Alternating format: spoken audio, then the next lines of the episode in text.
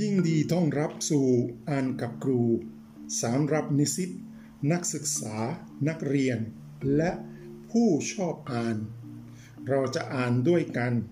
จะเรียนวิธีอ่านและวิเคราะห์บทที่น่าสนใจ ถ้าคุณไม่คุ้นเคยกับอ่านตำรา หรือคิดว่ายาก ขอเชิญมาฟังนะครับ ตอนนี้เรากำลังจะอ่านหนังสือภูมิคุ้มกัน มาถึงถึงบทที่ 3 บทที่ 3 มีชื่อ antibodies คือสารคุ้มกัน สารคุ้มกันบางทีมีชื่อชื่อภาษาอังกฤษมีชื่ออื่นๆ ชื่อ immunoglobulins immunoglobulins ก็ได้ หรือ antibodies ก็ได้ มาสังเกตที่บทนี้มี19หน้า หน้า51ถึง70 19หน้า เพราะฉะนั้นมาอ่านไม่อ่านเร็วสามารถอ่านเร็วได้ อันดับแรกมีข้อสรุป จะเห็นว่ามีข้อสรุป 9 ข้อ ก็นิสิตอันข้อสรุปรอบๆก่อน แล้วก็เดี๋ยวอันบอดอันบอดเสร็จแล้วมาดูข้อสรุปอีกที่หนึ่งอีกที่หนึ่งทีนี้สารคุ้มกันคืออะไรมีเราก็เห็นก็เรียนอาจจะเคยเรียนมาก่อนที่ ในมัธยมศึกษาแอนติบอดีมีมีตัวมีรูปเหมือนกันตัว Y ตัว Y อันนี้มีอันนี้เป็นอันโปรตีนที่มีรูปตัว Y แต่ความจริงเป็นสารที่ติดใน มีชนิดหนึ่งที่ติดในผิวของเซลล์หรือมีอีกชนิดหนึ่งที่เป็นสารละลาย ติดในผิวของเซลล์ก็ได้เป็นสารละลายก็ได้ แล้วก็เป็นชนิดของโปรตีนที่เรียกว่า ไกลโคโปรตีนหมายถึงว่าโปรตีนที่มีเชื้อมีน้ำตาลติดอยู่นะมีมีน้ำมีทั้งน้ำตาลทั้งโปรตีนติดอยู่ มีสี่ประเภทใหญ่ๆเอห้าห้าประเภทใหญ่ๆเขาจะพูดถึง IgG IgA IgM IgD แล้วก็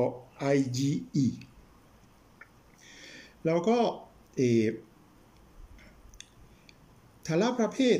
มามาดูในรูป 3 3.1 อันนี้อันนี้รูปจะอธิบายเป็นยังไงอันติโบเอชนิดที่สารคุ้มกันติดติดกับติดกับผิวของเซลล์มีมีโปรตีนเป็นไดเมอร์เป็นไดเมอร์เป็นสองสองส่วน แล้วก็มีเส้นเล็กเส้นโปรตีนเล็กแล้วก็เส้นโปรตีนเส้นโปรตีนใหญ่ เวลามาดูโครงสร้างของของโปรตีนอันนี้ จะเห็นว่าที่มีมีโดเมนเดี๋ยวต้องต้องบอกว่าเดี๋ยวเดี๋ยวจะบอกว่าโดเมนอะไรคืออะไร มีโดเมนถ้าเป็นเส้นเล็กจะมีสองโดเมนสองโดเมนอันนี้ แล้วก็ถ้าเป็นเส้นใหญ่จะมีสี่โดเมนโดเมนอันนี้เรียกว่า immunoglobulin fold โดเมนคืออะไรอะโดเมนคือรูปแบบที่พบในโปรตีนหลายๆ ชนิดจะพบโครงสร้างใกล้ๆกัน ในกรณีนี้โครงสร้างจะเป็นเบต้าบาร์เรลเป็นทางไซของเลวทางทางไซของเลวชนิด beta เป็น beta barrel แล้วก็จะมีเส้นเล็กจะมีสองสองโดเมนอันนี้สองหน่วยสองหน่วย แล้วก็ เส้นยาวจะมีสี่สี่อันเขาจะพูดโดยละเอียดจะพูดละเอียดเกี่ยวกับอันนี้เป็นกำลังจะอธิบาย IgE 1ชนิด IgE 1จะอธิบายโดยละเอียดจะบอกว่าโอ้เส้นเล็กเส้นสั้นๆจะมีมีประมาณ 25 กิโลดัลตันน้ำหนัก 25 กิโลดัลตัน แล้วก็มีสองรูปแบบชนิดเกย์แล้วก็ชนิดลัมดาส่วนเส้นยาวจะมีน้ำหนัก 55 กิโลดัลตันแล้วก็เส้นยาว เส้นยาวจะมีส่วนหนึ่งที่โครงสร้างไม่ค่อยไม่ค่อยเปลี่ยนไม่ค่อยเปลี่ยนคืออันนี้โครงสร้างที่ไม่ว่าสารขุมกันได้โครงสร้างอันนี้ไม่ไม่ค่อยเปลี่ยน ถึงที่จะสามารถคริสตัลไลซ์ได้ เพราะว่าถ้าโครงสร้างไม่เปลี่ยนถ้าลำดับของอะมิโนแอซิดไม่เปลี่ยนสามารถคริสตัลไลซ์ได้ ก็คริสตัลไลซ์ C ตัว C อันนี้เรียกว่า FC C เป็นส่วนส่วน C ภาษาอังกฤษว่า fragment C C fragment ที่สามารถคริสตัลไลซ์ได้ ส่วนอีกอันหนึ่งที่ไม่ใช่ FC จะเป็นส่วนที่เปลี่ยนเปลี่ยนเล่าแต่เล่าแต่แอนติบอดีจะมีจะมีกรดอะมิโนไม่เหมือนกันไม่เหมือนกัน อันนี้เป็น IgE IgE แต่ยังบอกยังที่บอกเมื่อกี้สารคุ้มกันไม่ไม่ใช่ชนิดเดียวมีหลายหลายชนิดนิสิตสามารถไปดูศึกษาในในรูปรูป W3 ก็จะมีมีการ์ตูนของสารต่างๆ สามารถศึกษานี้ก่อน ศึกษารูปเดี๋ยวมาดูใน text แล้วก็มีรูปบางบางอันที่เป็นน่าสนใจ เช่น IgM ที่เป็นตัวเป็นตามีร์เป็นตาเป็นตาคือ 5 ใกล้ๆคำว่าปัญจาเป็นตาปัญจามี 5 หน่วยที่มาร่วมกัน เป็นเรื่องที่น่าสนใจ หรือ IgA บางทีเป็นตัวเดียว ตัวเดียวภาษาอังกฤษเรียกว่า monomer หรือบางสองตัวสองตัวร่วมกันเป็น dimer dimer อันนี้เป็นสารขุมกันน่าสนใจอยู่อยู่ในน้ำไหลอยู่ในนมบอกจะว่าอยู่ในน้ำลดลม แล้วก็อยู่ในอวัยวะเพศด้วย ก็มีอยู่ในหลายหลายที่ เพราะฉะนั้นเวลาศึกษานี้จะได้เขียนตีมีมากกว่าสารคุ้มกันมีมากกว่าตัววายที่เราก็ได้ยินเมื่อก่อน ต่อไปบทจะพูดถึงเรื่องปฏิสัมพันธ์ระหว่างแอนติบอดีกับแอนติเจนมาจับกันจับกันยังไงจับกันยังไง อันดับแรกที่ต้องเข้าใจคือเวลาสัมผัสกันไม่มีบอนด์ไม่มีพันธะพันธะไม่มีพันธะดังเคมีไม่มี มีปฏิสัมพันธ์ด้านไฟฟ้าอาจจะเป็นภาษาอังกฤษเรียกว่า electrostatic interaction หรือมีปฏิสัมพันธ์ชนิด van der Waals van der Waals เป็นปฏิสัมพันธ์ที่สอง อนุต้องอยู่ใกล้กลางแล้วก็ต้องรูปที่ต้องมีรูปที่เข้ากัน เพื่อจะสามารถจับกันละกันได้ แล้วต่อไปเขาจะมาอธิบาย concept ที่น่าสนใจ ที่สำคัญอยู่ในหน้าอยู่ในหน้า 57 มาพูดถึง affinity กับ avidity affinity คือ บอกว่าสารเคมีจับกับตัวรับแรงขนาดไหน เวลามีความเข้มข้น ของสารเคมีที่อยู่ในละลาย แล้วก็ความเข้มข้นที่สารเคมีที่จับแล้ว มี equilibrium binding constant แล้วก็อันนี้อันนี้จะเรียกว่า affinity แต่ในเรื่องของสารคุ้มกัน affinity ด้านเคมีอาจจะใช้ไม่ได้ อันนี้บทจะมาอธิบายที่ต้องมี concept อื่นๆ concept อันนี้เรียกว่า avidity avidity คือจับแรงขนาดไหน แล้วก็ avidity อาจจะไม่เหมือนกัน affinity avidity คือจะจับแน่นๆมากกว่า เราจะเข้าใจออันนี้ได้ยังไง ต้องนึกถึงที่เวลา แอนติบอดีจะมามาจับกับแอนติเจนไม่ใช่ที่จะจับในจุดเดียวจะจับจับหลายหลายหลายชุด เพราะฉะนั้นยิ่งมีหลายจุดที่จับกันยิ่งแน่นๆอันนี้เราจะสามารถเข้าใจกับสารกับสารที่เขาเรียกว่า velcro velcro velcro คืออะไรอะเวลาเรามีรองเท้ากีฬารองเท้ากีฬาเวลาปิดรองเท้ากีฬาเขาใช้มีมีสองส่วนนะสองส่วนส่วนหนึ่งที่มีเหมือนกันที่มีเข็มเล็กๆ แล้วก็อีกส่วนหนึ่งที่มีมีมีเส้นมีเส้นมีเส้นเยอะๆ ถ้า velcro นี้ถ้าเป็นส่วน velcro เล็กๆ ก็จะจับไม่สนิท แต่ถ้าในรองเท้ากีฬาเขาจะทำเส้นยาวๆ เพราะฉะนั้นที่ที่จับจะเป็นยาวๆ แล้วก็อันนี้จะจับแน่นๆ ถึงตีรองเท้ากีฬาจะไม่ไม่หลุดไม่หลุด อันนี้อันนี้เป็นเอเราจะเห็น avidity ในในตัวอย่างหนึ่ง แล้วนอกจาก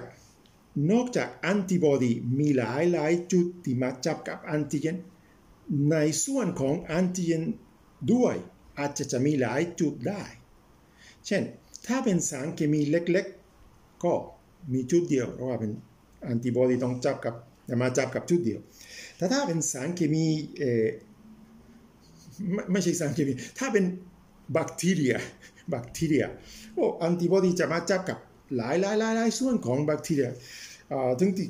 ในบทเขาจะเรียกว่า polyvalent มีหลายหลายจุดที่จะสามารถจับได้ ก็อันนี้ถึงพูดถึงโครงสร้างของ โครงสร้างแล้วก็การจับของอันติเจนต่อไปบทจะมาพูดเเรื่องที่น่าสนใจคือตัวรับของของอันติเจนแล้วก็ตัวรับของอันติเจนของของตัวรับของแอนติบอดีตัวรับของแอนติบอดีไม่ไม่ใช่ไม่ใช่ที่จะรับกับส่วนที่จะไปจับกับกับแบคทีเรียหรือเชื้อแต่ จะจับกับ FC FC ที่เป็นอย่างที่พูดเมื่อกี้เป็นฟรากเมนต์ที่สามารถคริสตัลไลซ์ได้ เป็นส่วนที่ไม่เปลี่ยนแอนติบอดีทุกชนิดทุกชนิดจะมี FC อันนี้ใกล้ๆกันก็ไม่เปลี่ยน เพราะฉะนั้นมีตัวรับที่จะสามารถจับได้ แล้วก็เซลล์ที่มีตัวรับอันนี้จะสามารถรู้จักอ๋ออันนี้เป็นแอนติบอดีอันนี้ที่มันแอนติบอดีถูกผลิตแอนติบอดีของใคร ผมไม่ทราบ แต่อันนี้เป็นแอนติบอดีเราจะสามารถจับได้เอจะจะสามารถ recognize ได้ อันนี้ receptor อันนี้ของ FC อ่าอยู่ในผิวหนังของเซลล์เราก็มีหลายหลายชนิดเขาจะบอกว่ามี 3 ชนิด มีชื่อ FC gamma R1 FC gamma R2 FC gamma R3 FC gamma R1 หรือบางทีเรียกว่า CD64 อันนี้เป็นตัวรับ FC ของแอนติบอดีชนิด IgA แล้วจะพูดถึงชนิดอื่นๆ แต่สิ่งที่น่าสนใจคือตัวรับอันนี้ทำงานยังไง ตัวรับเป็นโปรตีน มีส่วนหนึ่งที่อยู่นอกเซลล์ มีส่วนหนึ่งที่อยู่ภายในเซลล์ เวลามีแอนติบอดี เวลา recognize ที่มีแอนติบอดีจะจับกับส่วนที่อยู่ข้างนอก ข้างในเซลล์ จะเกิดขึ้นปฏิกิริยาเกิดขึ้นยังไงภายในเซลล์มีส่วนที่กระตุ้นเอนไซม์ tyrosine kinase tyrosine kinase เป็นเอนไซม์ที่จะมาติดติดฟอสเฟตในใน tyrosine มามาให้กระตุ้นมาให้กระตุ้นกระตุ้นปฏิกิริยาข้างในเซลล์แล้วก็เซลล์จะสามารถตอบสนองได้ ก็เวลามีเซลล์ เราต้องใช้จินตนาการเวลามีเซลล์ที่ลอยในในน้ำหรือลอยในเลือดจับกับ FC อ๋อที่นี่มี FC แอนติบอดีที่นี่มี FC แสดงว่าที่นี่มีมีแอนติบอดีเพราะฉะนั้นเกิดขึ้นเกิดขึ้นปฏิกิริยาข้างในอาจจะสิ่งที่เกิดขึ้นทำให้เซลล์อันนี้ทำฟาโกไซโตซิสสมมติว่ามีแอนติบอดีที่ติดอยู่กับแบคทีเรียอยู่แล้ว เพราะฉะนั้นเซลล์อันนี้จะกำลังจะสำรวจมาตรวจสิ่งแวดล้อมในเลือด เราก็มาจะเอ๊ะทำนี้ที่นี่มีแอนติบอดีทำไมต้องมีแอนติบอดีโอ้น่าจะมีมีอะไรที่มาจับกับแอนติบอดีอันนี้เพราะมาทำฟาโกไซโตซิสแล้วก็กินเลย หรืออาจจะเซลล์อื่นๆ เวลากระตุ้นตัวรับอันนี้จะปล่อยสารต่างๆ อาจจะ ปล่อยสารสำหรับเรียกเซลล์อื่น ๆ หรือจะทำอักเสบหรือสารสารต่างๆนิสิตสามารถดูโดยละเอียดในในบทต่อไปเขาจะพูดเรื่องที่น่าสนใจ คือเป็นไปได้ยังไงที่ในร่างกายเกิดแอนติบอดีชนิดต่างๆ ชนิดมากๆโอ้ชนิด ชนิดมากๆก็เป็นไปได้อย่างไร เพราะว่าเรามีมียีนเราก็ยีนสามารถสร้างโปรตีนเราก็ยีนมีแค่นี้อยู่เราอยู่ในโครโมโซมมีแค่นี้ไม่ไม่มีอีกจะเป็นไปได้อย่างไร ก็มีสิ่งที่พิเศษ สิ่งที่น่าสนใจ เซลล์ของระบบภูมิคุ้มกันบางเซลล์สามารถปรับยีนที่อยู่ในเซลล์ได้ ปรับคืออะไรคือปรับยีนคือยีนนี้เปลี่ยนโครโมโซมเปลี่ยนเปลี่ยนบางเซลล์ไม่ใช่ทุกเซลล์ก็เราทุกคนมีมียีนของเราแต่บางเซลล์เปลี่ยนโครโมโซมจะเปลี่ยนในเช่นใน B เซลล์จะเปลี่ยนโครโมโซมแล้วก็กระบวนการอนนี้ที่ยีนยีนจะเปลี่ยนแล้วก็หรือจะสร้างยีนใหม่อันนี้จะเรียกว่า somatic recombination somatic เพราะว่า เกิดในเซลล์ที่ไม่ใช่ไม่ใช่ germinal cell ก็เป็นเซลล์ตัวตัวไปของร่างกาย somatic recombination แล้วอันนี้เขามามาเล่าเออบทจะมาเล่าดีในในโครโมโซม 14 มี pseudogene ก็ยีนปลอมหรือ orphan gene orphan gene คือยีนที่ไม่มีใครรู้จักทำทำอะไร เป็นส่วนส่วนของโครโมโซมอยู่นี่อยู่นู่นมีหลายหลายส่วน ก็ มีกระบวนการที่เอาส่วนส่วนอันนี้ของของโครโมโซมมาร่วมกัน แล้วก็สร้างยีนใหม่ อันนี้จะเป็นยีนใหม่สำหรับเส้นหนักของแอนติบอดีอันนี้อยู่ในโครโมโซมโครโมโซม 14 ส่วนในโครโมโซม 2 เหมือนกัน โครโมโซม 2 จะมี pseudogene หรือจะมี orphan gene จะมีส่วนส่วนแล้วก็มีกระบวนการที่จะมาตัด ตัดโครโมโซมแล้วก็จะมารวมกันส่วนส่วนของ DNA แล้วก็จะสร้างยีนใหม่ อันนี้จะยีนใหม่จะจะใช้สำหรับเส้นเล็กของของแอนติบอดีอันนี้เกิดขึ้นได้อย่างไรก็มามาอ่านในในบทเขาบอกว่ามีลำดับ DNA ที่อยู่รอบๆส่วนอันนี้ของเซลล์เออรอบๆแล้วก็ลำดับ DNA อันนี้สามารถ มีมีเอนไซม์ที่สามารถไปจับแล้วก็ทำปฏิกิริยาที่ตัด DNA ได้เอนไซม์อันนี้เขาจะเรียกว่า recombinant activating enzyme recombinant activating gene RAG 1 RAG 2อันนี้สเออันนี้จะสามารถรู้จัก sequence นี้ที่ต้องต้องไปปรับ เพราะฉะนั้นโดยกระบวนการอันนี้สามารถสร้างแอนติบอดีหลายหลายหลายชนิด นอกจากนี้ นอกจากกระบวนการนี้ เวลา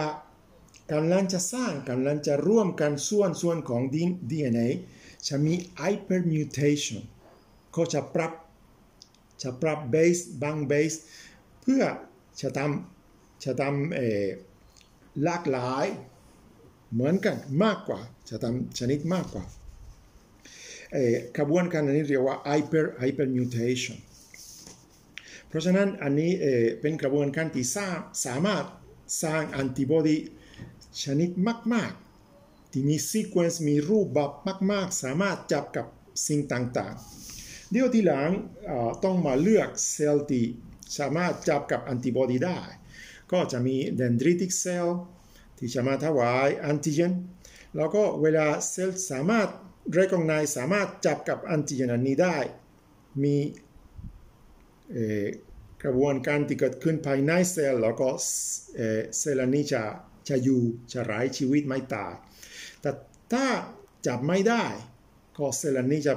จะตายอาจจะโดยกระบวนการ apoptosisจะตายก็ทีนี้มาถึงสิ้นสุดของบท แล้วก็มีเรื่องที่น่าสนใจในในสุดท้ายของของบทมีอามีบัฟฝึกหัดบัฟฝึกหัดเพื่อเราเราฝึกหัดเราเข้าใจสิ่งที่อ่านไว้ครับอันนี้บัฟฝึกหัดสำหรับคิดเชิงวิเคราะห์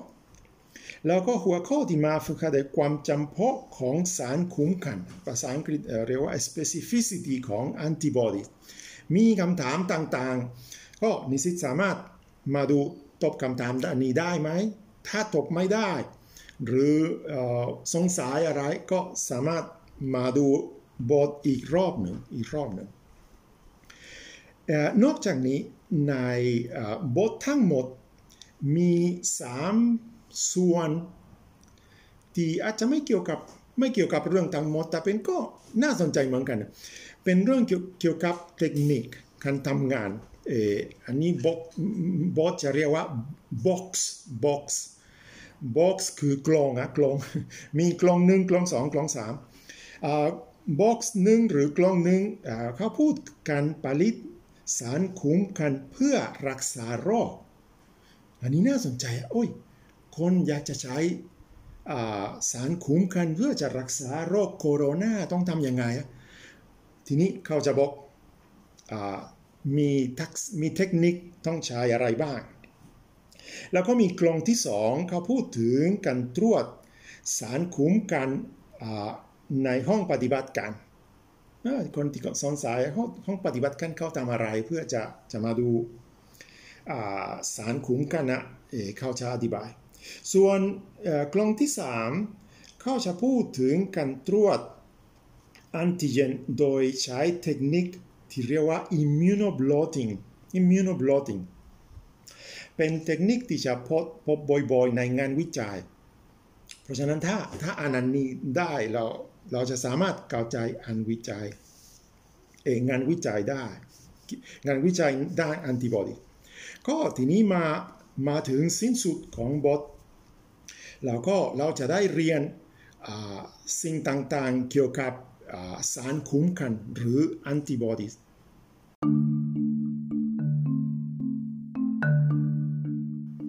อย่างไรก็ตามสำหรับวันนี้ รายการกำลังจะสิ้นสุดแล้ว ขอให้คุณลงมาอ่านบทดังกล่าว และควรว่าฟังแล้ว จะได้เป็นประโยชน์ เราจะพบกันใหม่เพื่อมาอ่านกับครูนะครับ